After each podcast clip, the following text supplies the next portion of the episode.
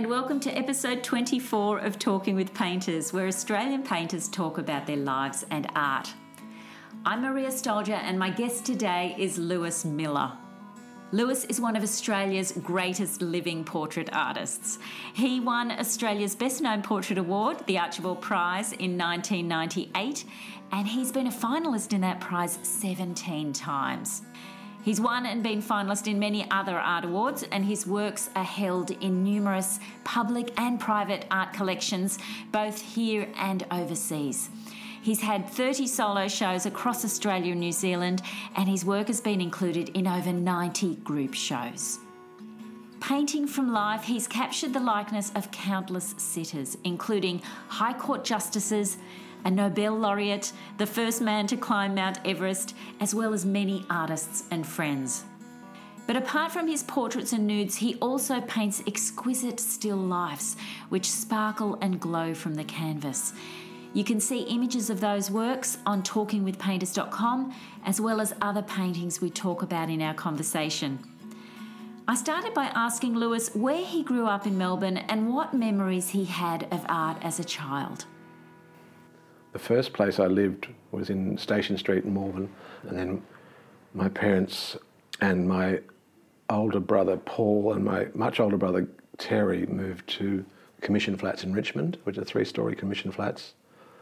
And then as the family got bigger, we moved out to the suburbs in Chadstone, another in a housing commission house, until I was about uh, 19 and I moved out of home.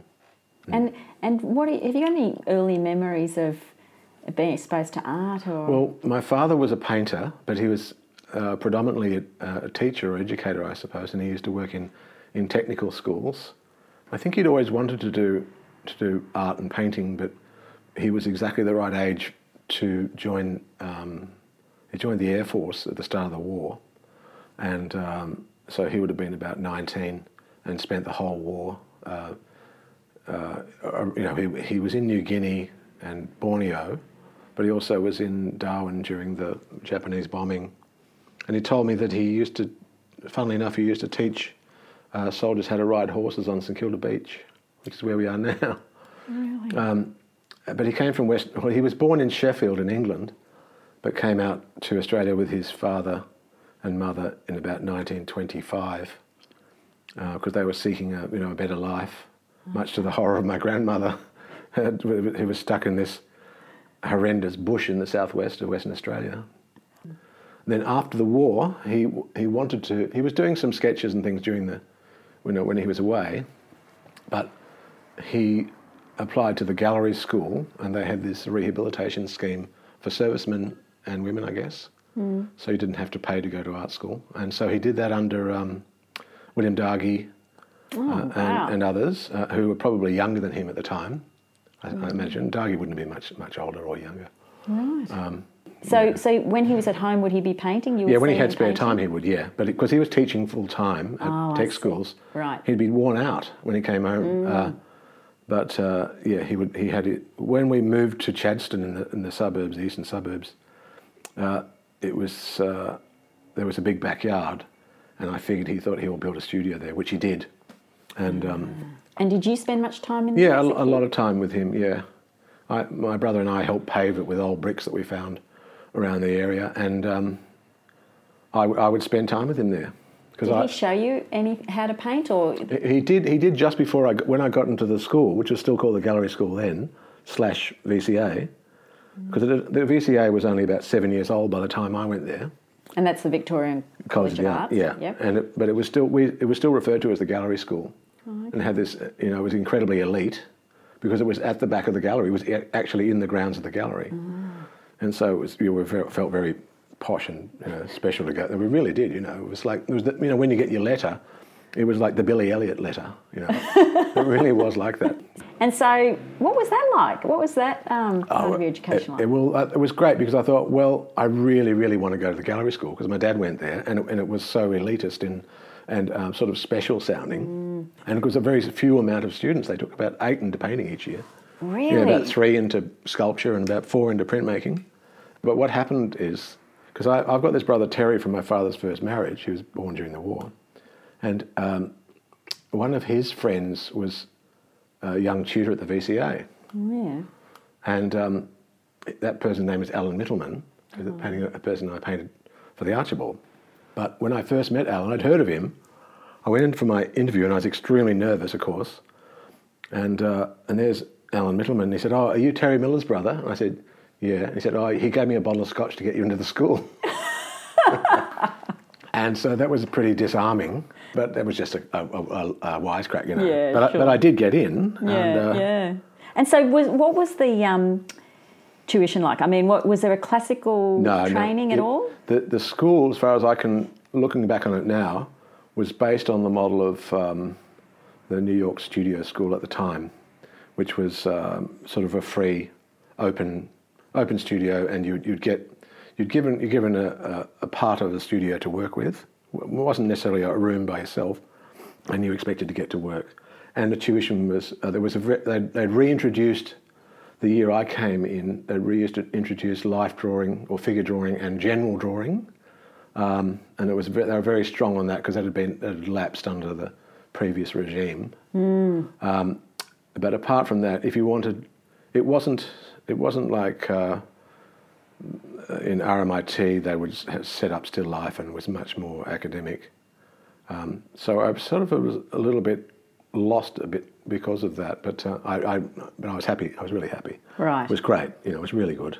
And who were you sort of influenced by in those days, as in artists? Oh, I was just trying to, to learn, teach myself how to paint in oil paint. So I was trying to do Cezanne type still lifes. And but I knew about. See, I didn't realise at the time because I had this sort of bohemian background, even though I didn't think it was. So I knew about people like Cezanne and Matisse, and and, and I even my, my the first book I stole from the, the high school library was on Rodin, and because I really liked Rodin.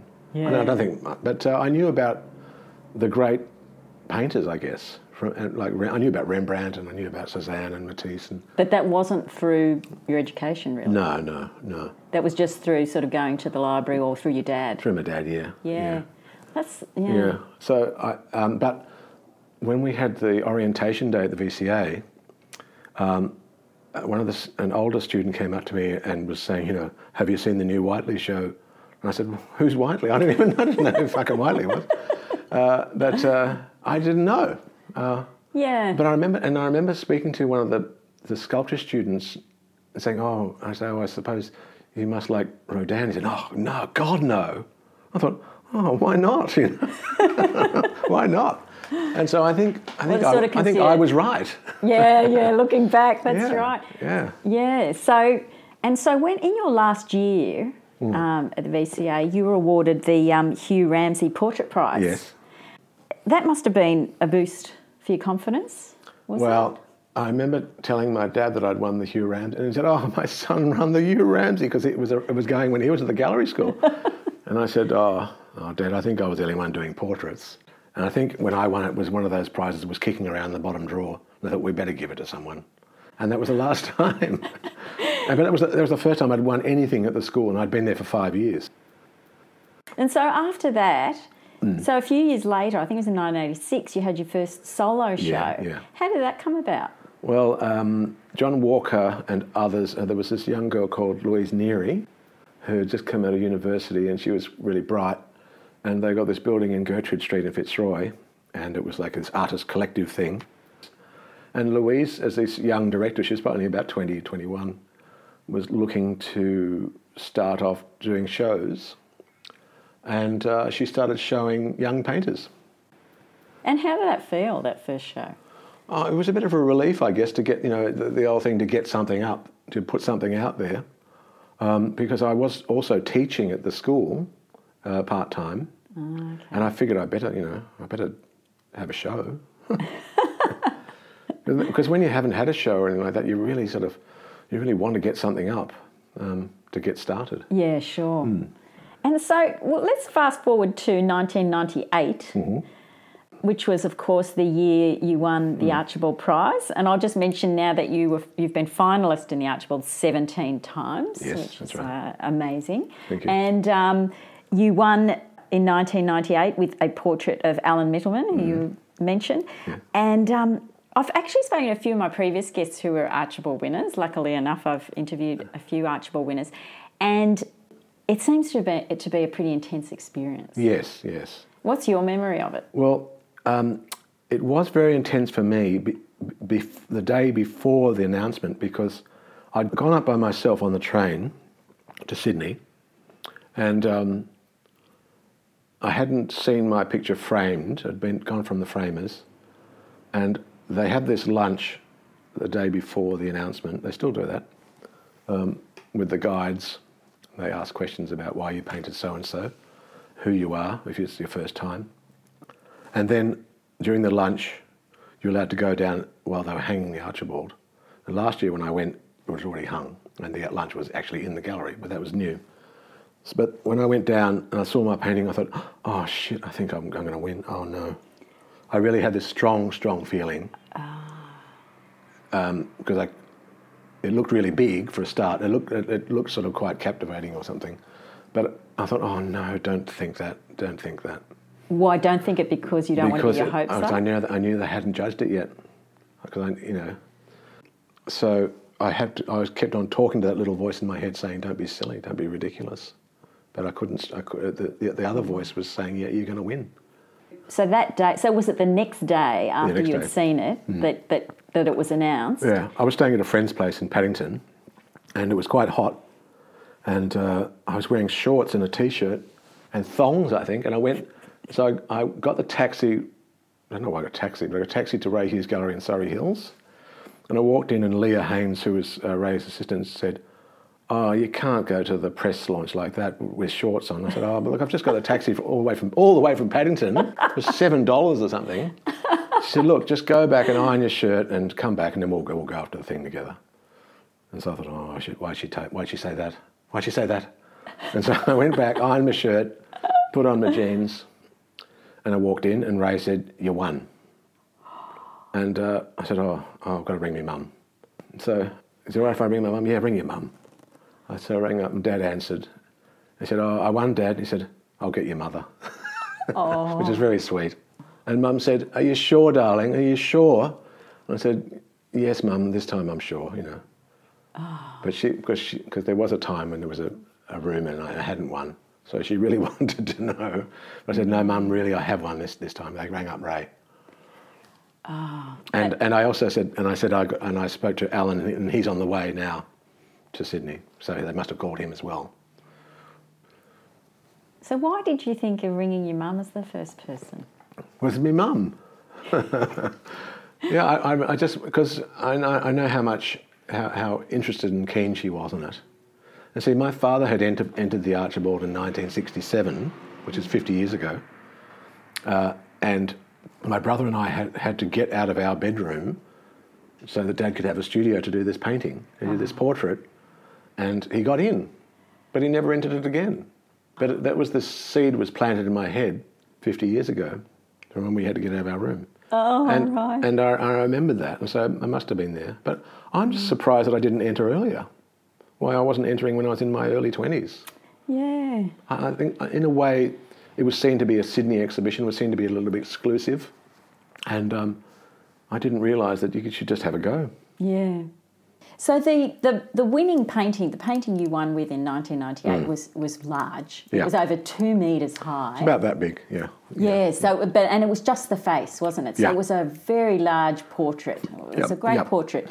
Um, but I must say, one of my favourite Mm. Um, finalist paintings of yours that were shortlisted in the Archibald was yours. One of the smaller ones Yeah. called this, a small self-portrait. It was 17 by 12 centimetres. Yeah, about that big, yeah. Yeah, it was great, and it was uh, oil on copper. Mm-hmm. Um, do you paint a lot on copper? Uh, I, I did until I ran out of, of copper. oh, right. So what I, what I would do is I would, um, I, I used to do a lot of etching, and the byproduct of uh, copper etching is copper, because once a, once an edition is sort of finished or cancelled, you would technically um, sort of the unwritten law is to to ground the copper plate again and then score a line across through it and etch a line so it's finished, it's it's cancelled plate, Oh, yeah. and then you would discard the copper, but it's a really nice surface to work on. So would you work on the other side of it? No, no, no. Oh, on just- that yeah, side. Yeah, and you don't really even have to prepare it.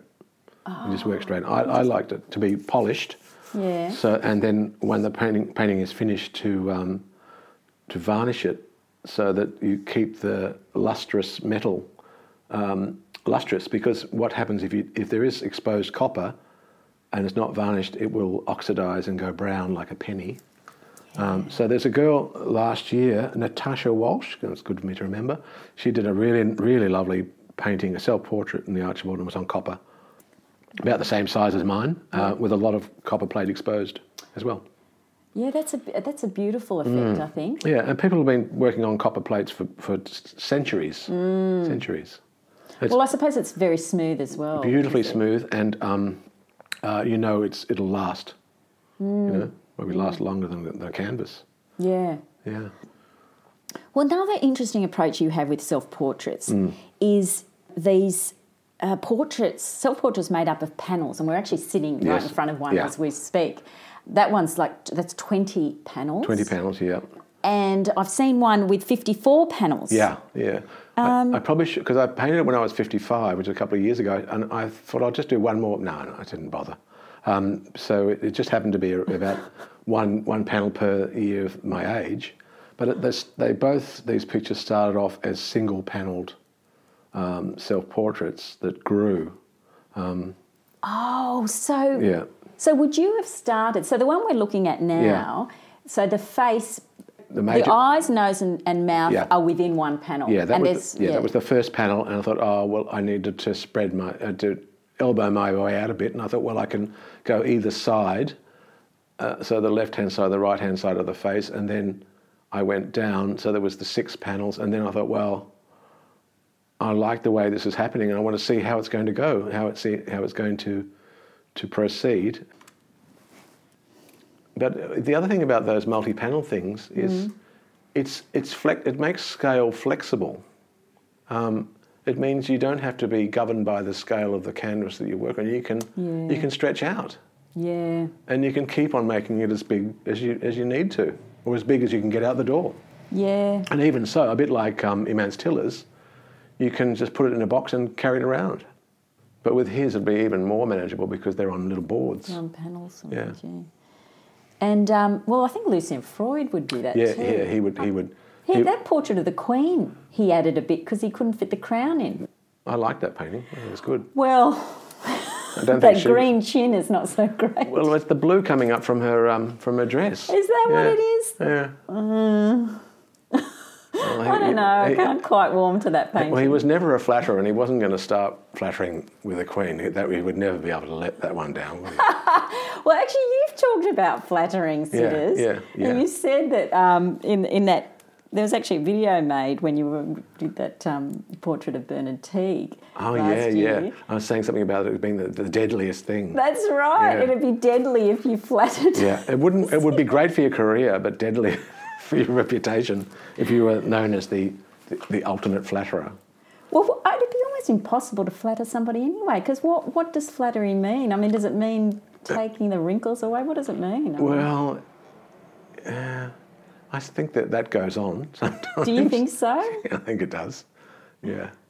I mean, there, there are a number of painters who are extremely flattering, and believe me, they get a lot of work. But um, I think they become popular because they are flatterers. I'm not mentioning, not naming any How do you names. how do you think they flatter their subjects? Oh well, some of them are quite skillful, and they sort of uh, they turn a blind eye. Let's say. I was doing this painting of Kim Santow, who's dead now in Sydney, and um, I was doing it in their house in in Woollahra, and his wife and her his, his wife's sister and brother-in-law were there, and as I was painting it, the sister was saying, "Oh, you're not going to paint that mole in his neck, are you?" Oh. I said, "What mole?" She said, "Oh, this one here." I said, "Well." I, th- I think I might. She said, "Oh, you could just get rid. You could get rid of it, couldn't you?" You could just get rid of. He says, "What?" I said, I, "I suppose I could, but you know what? I'm not going to." And then I said, "And I don't know if you've noticed, but since you've been talking about it, I've been putting a lot of attention to it." That's right. it's going to be a feature. yes, well, exactly that. So I went the other way. Well, it's a bit like those school photos. Did you hear about those, you know, photographers that would Oh, no, Photoshop out things photos. Oh, on school kids' faces? no. I mean, how That's appalling. outrageous. Uh, Put it this way: I'd, I'd much rather be the sort of the warts and all rather than the ultimate flatterer. Yeah. Um, well, you've um, you've been commissioned many times Mm. to paint many people, um, including you know recently the uh, former High Court Justice Chief Justice Robert French Yes, that's right. and um, Sir Edmund Hillary some yes. time ago. Yep. That must be about 10 years ago or more. Yeah. Right. What was that like? Well, that was daunting. Um, and it wasn't the easiest thing to do. I, did, I went to New Zealand and um, I was to paint him in his lounge room in his house in a, a suburb of Auckland called Remuera, which is sort of like the Toorak of, of Auckland. I was, I was given two hours with him per, per day from 8 a.m. and no longer for a week. So I had to sort of, const- I was sort of, I had to paint sitting down and propping the uh, canvas next to a chair.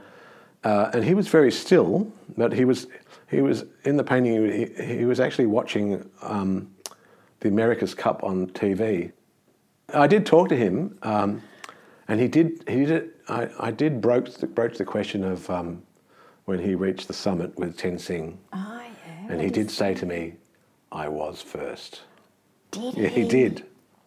He said it was. He said it, I was first because, and he did say to me, and, and I'd read that when you get to well, I haven't been to. I'm not going to Everest. When you get to the top, it's actually quite pointy.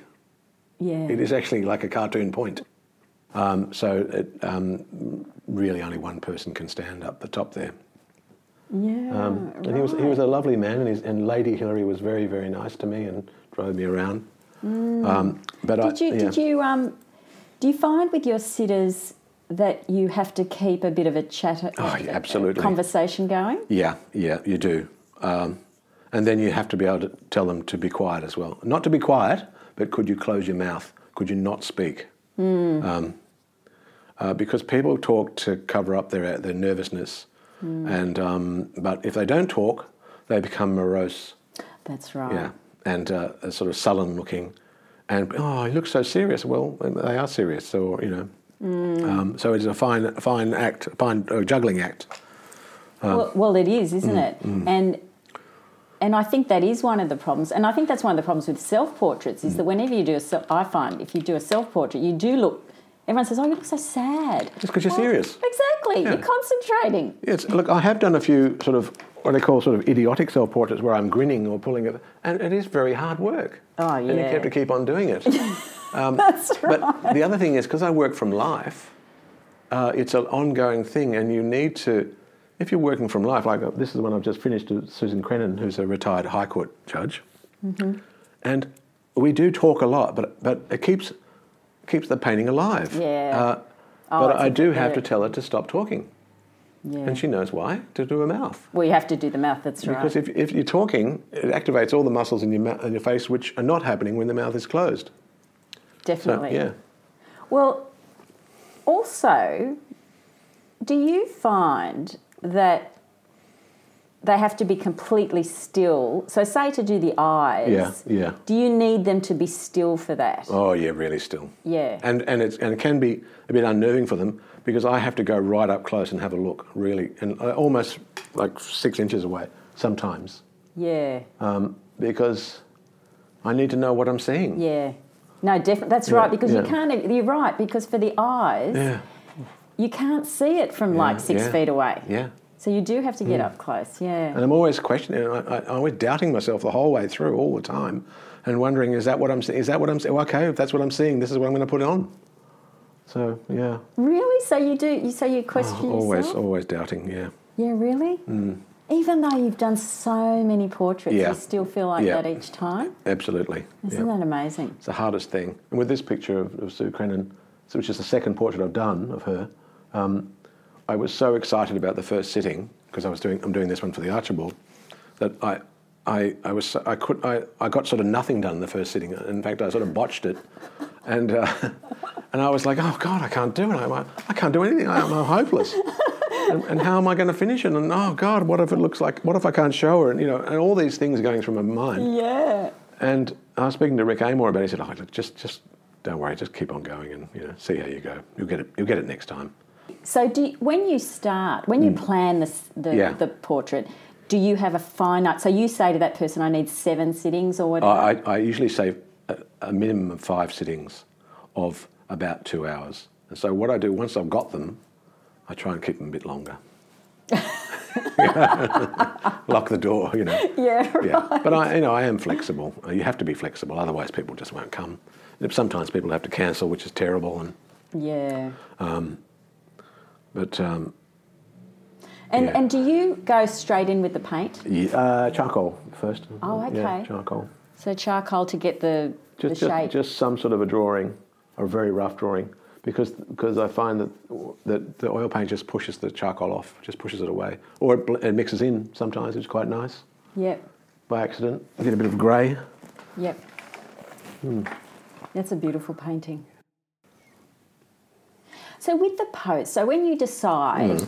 the pose, does the is it totally up to you, or do you um, uh, t- get some feedback from the sitter as well? Well, w- well, for this one, with Susan Crennan, for example, the first one I did was a, a commission for the um, Victorian Bar, which is the legal thing Right. in the city in William Street. So there's a gallery there, and they have pictures going back, you know, before Bob Menzies and you know, High Court judges and things like that.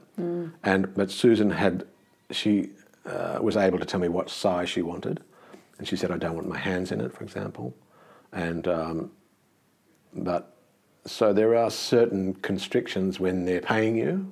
You know, they, I want it to be this size. It has to be this size. To be, um, and you can say, well, no, and then they'll say, well, bad luck. You don't get the you don't get the commission. You know, we'll get someone who will do it. Um, but they weren't they weren't bossy like that, and I was open to what they wanted. I mean, the thing was, I, I painted a smaller picture and I got the same fee. So, but this one, because it's for the Archibald, I've got much more style control on it, and I wanted to do it my way. Um, so there, I, it was unfettered, you know. I could do it exactly how I wanted to. Well, that's is that's that's slightly bigger than life size, isn't it? Yeah, it? that's about one and a half si- size. Well, actually, it's close to twice life size. Oh, is it? Yeah, right. because the, the rule of thumb is the rule of thumb. If you put, if I put my finger next to that finger, you'll find it's about, and that's a woman's finger as well. Yeah. it's about twice the size. Yeah, right. And do you find that um, do you, do you feel more comfortable doing that size, or does it does it vary? Like it doesn't really matter. I feel comfortable if it's going well. if I haven't fucked it up. Yeah, um, no, I, I do. I, I, I not.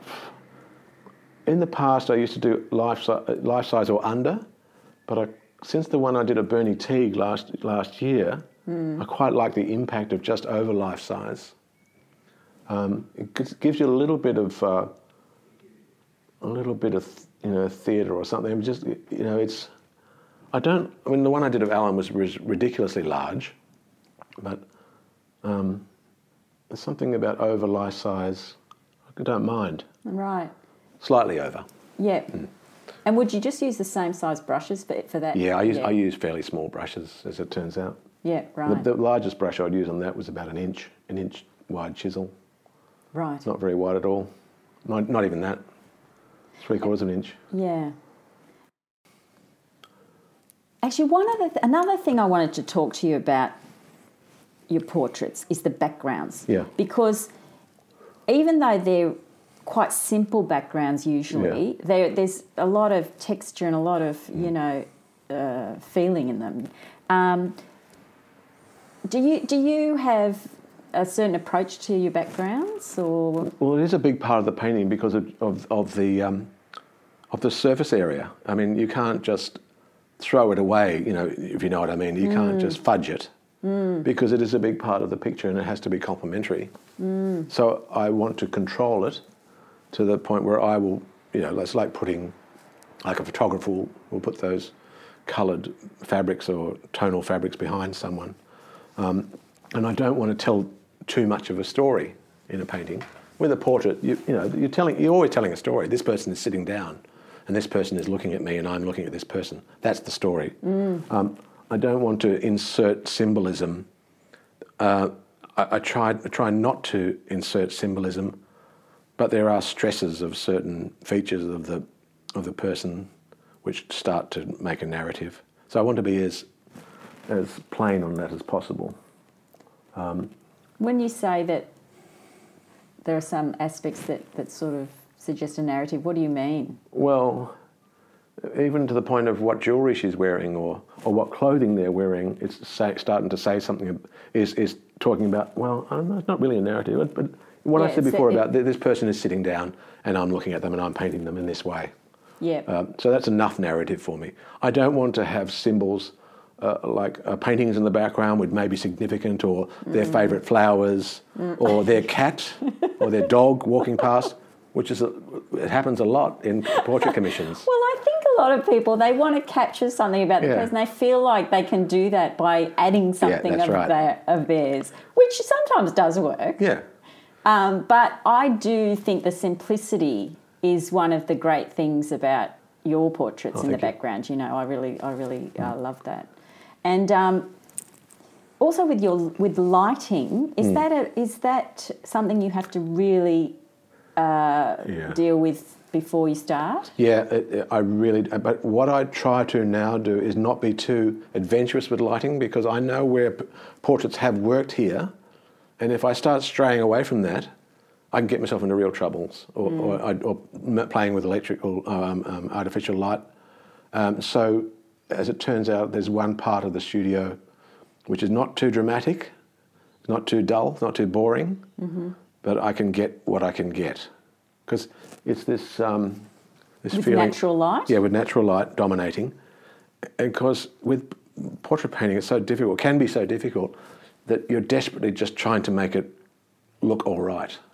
Yeah. But what we want to make is desperately make it look really good. But in the formative stages, thinking this is just not going really well at all, and you feel like an idiot.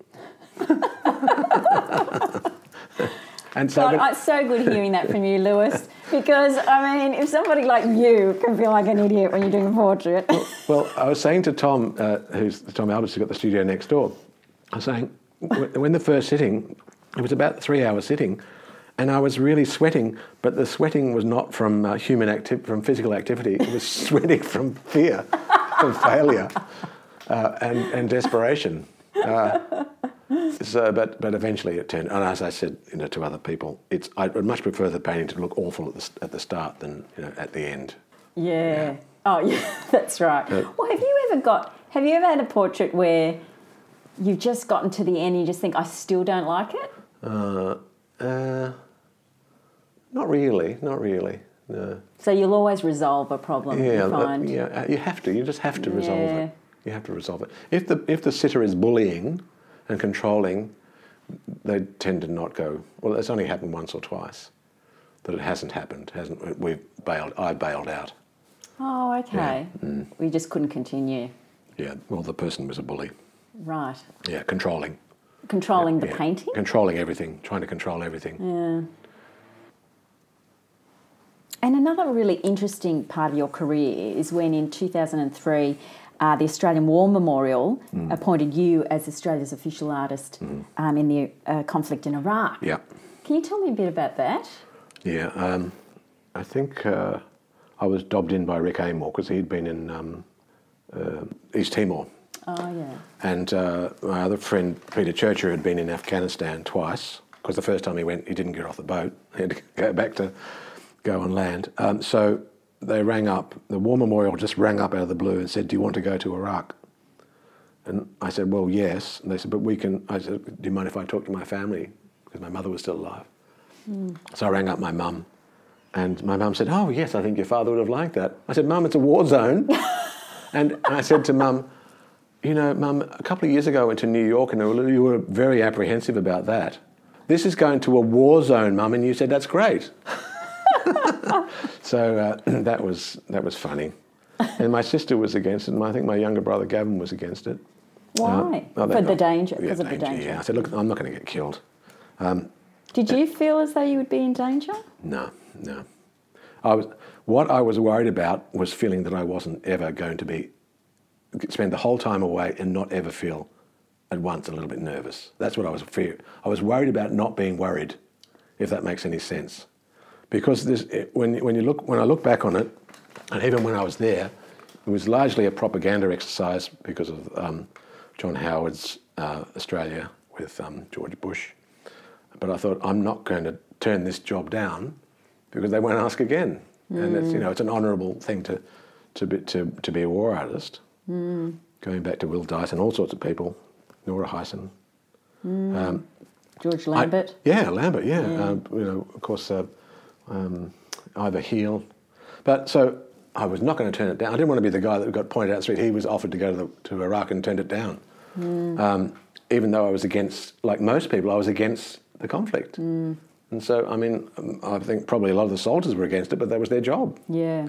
So it was largely a propaganda exercise, and I was sort of told that they wanted me to concentrate on Australian troops doing their job, but I wasn't told that I had to to comment or not comment or not comment on my on my feelings about it. So it was it was really very interesting um, from start to finish, very frustrating. Um, because you I was dealing with the military all the time, and the military, if, you ever, if you've ever dealt with the military, it's all about briefings and not being in briefings and then being in briefings again and being told what to do. So what did you end up drawing? Uh, it's, I did a lot of portraits and um, uh, I did some landscape with uh, watercolour because watercolour travelled really well and, and because it was so hot, like really, like you know, 50 degrees. And if you're on a tarmac with the wind on the tarmac and noise and heat, real heat, and you've got to, if I'm got my stuff, I've got to put my foot on it so it doesn't get sucked into the back of an engine or something like that. What, you're sitting on the runway? Well, I'm just in a chair like this. You have to buy your own chair, and I got my watercolours, and it's like 55 degrees, and people are thinking, "What's this dickhead doing here? What, what, are, you, what are you doing here?" It's like that, you know. But um, when we get somewhere, and it was usually this American would say, "Look, you can't paint that, you can't paint that, and you can't paint that." Mm. So the first thing I do is paint the first thing he said, because he was just trying to be trying to bully us. Like, oh, there's this water tower, you know, in, in, in this camp in Qatar, and that, he said you can't paint that. I drew that, painted it. What, what am I going to like fax it to the enemy? Um, uh, so what happens with those paintings and drawings? Do they go They to belong to you. Yeah, that's right, Oh, yeah. Ah, okay. Um, so we could go and see them Yeah, if we go to yeah. the There's War one Memorial. painting there, um, but there's and there's oh, a couple of paintings, and most of them are in boxes. Yeah. so apart from your portraits, Hmm. you also do absolutely um, divine Oh, thank you. still lifes. I just love them. I mean, I remember going a couple of years ago to a show of yours in Sydney at. Australian Galleries and standing in front of this painting with sardines in it. That's and just, yeah. the- just I, I love the way those sort of iridescent sort of scales Hmm. yeah. just reflect all the colour. Um, is that something that attracts you? I mean, I can I see that in lately you've got you know you're using oyster Mm. shells and things like that, which have got that mother of pearl. Is that something that it appeals to you? Really does, and uh, be- because of the of the um, the fleeting nature of the pearlescence and the or the and the fact that there's no two oyster shells that really look exactly the same. The, I like the, the misshapenness of them, and um, I mean, like a, a lemon usually looks like a lemon until you cut it. Orange looks like an orange. Um, but and apples, you can't really do apples because they they belong to Cezanne in a way. you can try, but you know they're, they're really they're really his, aren't they? Like sunflowers are Van Gogh's. And and if you do sunflowers, like oh, he's doing Van Gogh. So Well, that's you're probably right. yeah, you can't yeah, really do it, can't. you? And it's like Yeah. doing ballet dance. Oh, he's trying to be Degas. You can't, and you can't be Degas because Degas is the greatest artist in history. You know, so it's just, you, you're doomed to fail. And I, and I suppose you're doomed to fail with, with anything, but because the, the Dutch used oysters and lobsters and fruit and meat and game and all sorts of things because they were showing off how good they were at all different surfaces and things like that and things out of season and all that. But uh, I like I like fish and oysters because of the because they, they tend to lend themselves to the medium of oil paint, the slipperiness and the luster and um, and the yeah the, the colours are never clear clearly cut. Actually, uh, one of the another painting that I really liked in your recent show, which was only a few weeks ago Yeah. here in Melbourne, Yeah. was called Pomegranate, Lemon, and Oyster Shell, Yeah. which which was also with those beautiful um, colours. Hmm. With the co- with the colour, Yeah. do you? Is there an element of, of, of your imagination coming into that, or are you actually No. seeing? You're always seeing those Yeah, colours. it's all, it's all look and put. When I, everything I do is look and then put it. have, try and try and make that colour, make a decision about that colour, put it down and see what it looks like. And and is it wet on wet? Yeah, usually very Or is it- very much wet on wet. Um, I prefer working wet on wet because the paint tends to be attracted to the paint rather than just going on top of it. it it's almost like an adhesion. And and pushing wet paint into wet paint, you get unexpected things. Like it's like I, I, I like to, I don't like to really know 100% of all the time. Although just like, um, what's the word when I contradicted myself, because when I put paint on the brush, I don't like it to be just one colour. I like it to be maybe a bit of something else and to be to, to be a bit accidental. Don't want it to be too clean. I like seeing what happens when it mixes on the surface, but uh, even though I'm not really blending. so we would dip the brush into a colour and then maybe the edge of the brush into another colour. yeah, maybe yeah, because on the, the secondary palette on the on the on the palette is is not always pure colour. It's always a slightly mixed. Um, and I'm working fairly rapidly, so accidents happen, and you, you, you want accidents to happen, um, but with control, I suppose. So It goes back to what Francis Bacon was going on about the controlled accident, and um, so yeah, allowing allowing accidents to happen, um, and that can even happen in a, in a still life. Yeah. But um, like with those pomegranates, when I open them, I don't cut them open. I pull them open. I, I make an incision and pull them open, so it's always they always look different. They always look uh, they always look slightly unexpected. Yeah. And, um, and with the when the pith of the pomegranate sort of oxidizes, it cha- the color gets more and more intense.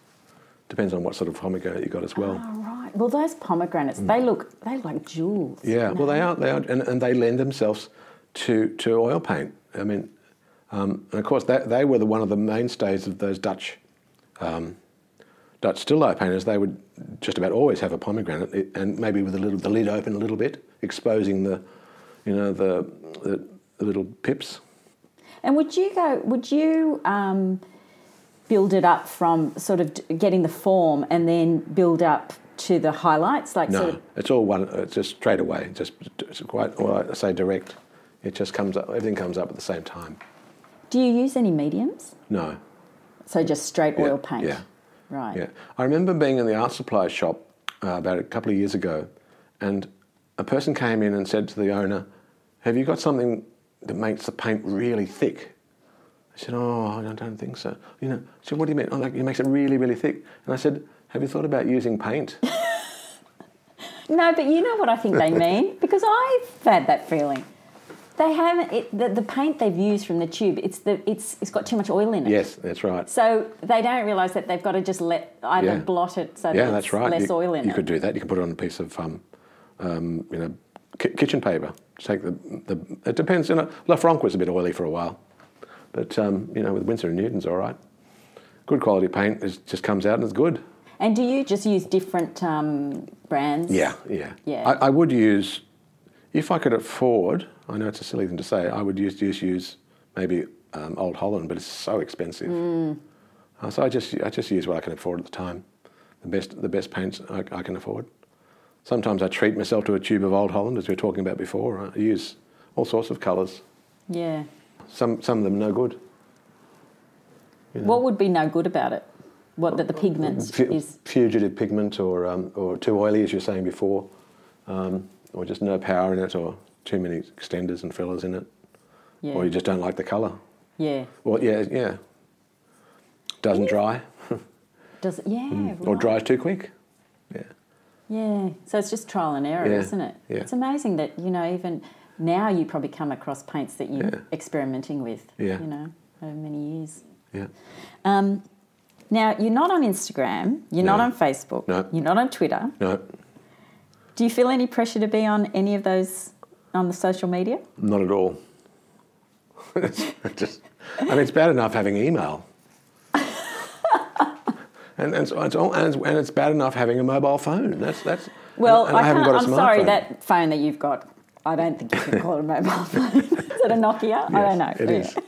But I suppose you can turn them off. That's the good thing about them. Yeah. You can turn them off. So, do you feel it's intrusive, like all that stuff? Um, I don't feel the need to tell people what I'm doing, and I don't want to know what other people are doing. Uh, you know, I'd much rather read a book.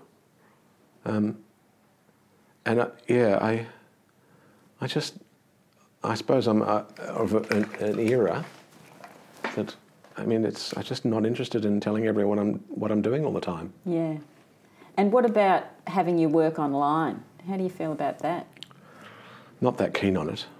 I'd, I'd, I'd much prefer that people would come to the gallery uh, yeah. to look at it, to, to, the gallery that represents my work. Yeah. I think that's enough for me. It's been such a shift in the yeah. last 10 years, isn't it? I, I find it a bit sort of appalling that I, am quite, quite shocked that people would have their own websites. And, and I just find it, I sort of cringe a bit that people would, would sort of talk so glowingly about their own work. it's, well, you know what? I remember feeling like that mm. when it's the internet started mm. off, and it just seems to have been a shift. Mm. I think, yeah. but but I, I know what you mean. I guess that's a, that American positivity about you know about everything, but um, I, I I just I can't imagine why you would do it. there, these days, I suppose everyone wants to be sort of famous and everything all the time, and um, and wants to get their stuff out everywhere. But I'm so sort of uh, doubtful about my work that I think, well, I might like it today, but if I put it online and think, oh, it's there now, oh, I wish I could take that down. But I suppose you can't take them down once they're up there, can you? Not really. No.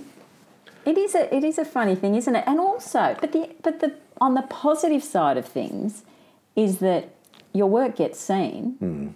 Mm, mm. But, um, but do people come to the gallery anymore? They just skip through the images online. Yeah. I think there's a lot of that going on.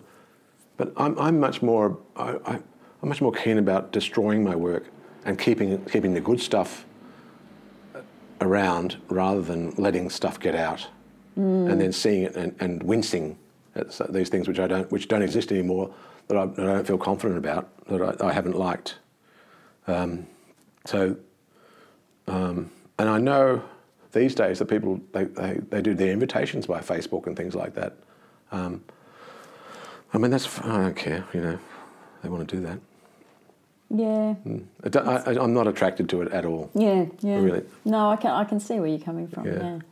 And also another thing I like asking my guests mm. is how do they get into the zone of painting? Like how do you get into that state where you where you create you're creating yeah. and, get the flow going? I think uh, try to have a good sleep. Or if, for example, if I'm doing a portrait, starting a portrait or working with a figure, you, you don't want to be tired or hungover or sick, or um, you don't want to have you don't have too much coffee, for example. Mm. Um, um, uh, what about music? Oh, sometimes I play music. Uh, depends on who the, who the person is. If I'm doing still life, I usually play a certain piece of music that I like at the time. Cause That can really disrupt your your um, flow, I guess. Um, make sure you're not going to have any interruptions. Turn the mobile phone off.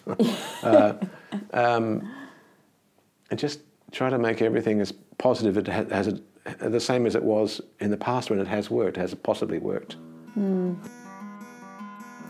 Well, thank you for your time today, Lewis. You, uh, it's been a pleasure to meet you, uh, and I'm really looking forward to seeing your, your work. And thank you, Maria, for having me on your show. I've enjoyed it. I hope you enjoyed this episode. Lewis's work was exhibited recently with Australian galleries in Melbourne, and his next solo show is coming up in Brisbane, Queensland with Heiser Gallery, and I'll be posting details of that show when they become available. I've also made a short video where Lewis talks with me in his studio, and so um, just go to the Talking with Painters YouTube channel to check that out, uh, just go to YouTube and search Talking with Painters, and the playlist will come up. You can also follow Talking with Painters on Instagram, Facebook, and Twitter. And thanks to all of you who've been commenting on social media. It's great to hear from you. And thanks to those of you who have put a review and rating on iTunes and Facebook. It all helps to get the word out about the show. Thanks for listening and hope you can join me for the next episode of Talking with Painters.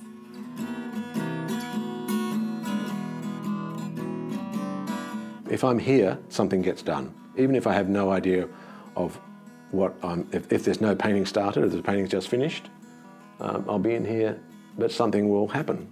I will do, I'll, I'll finish something, or I'll start a little drawing, or I might not do anything and just read uh, or, or listen to music, but eventually something will happen.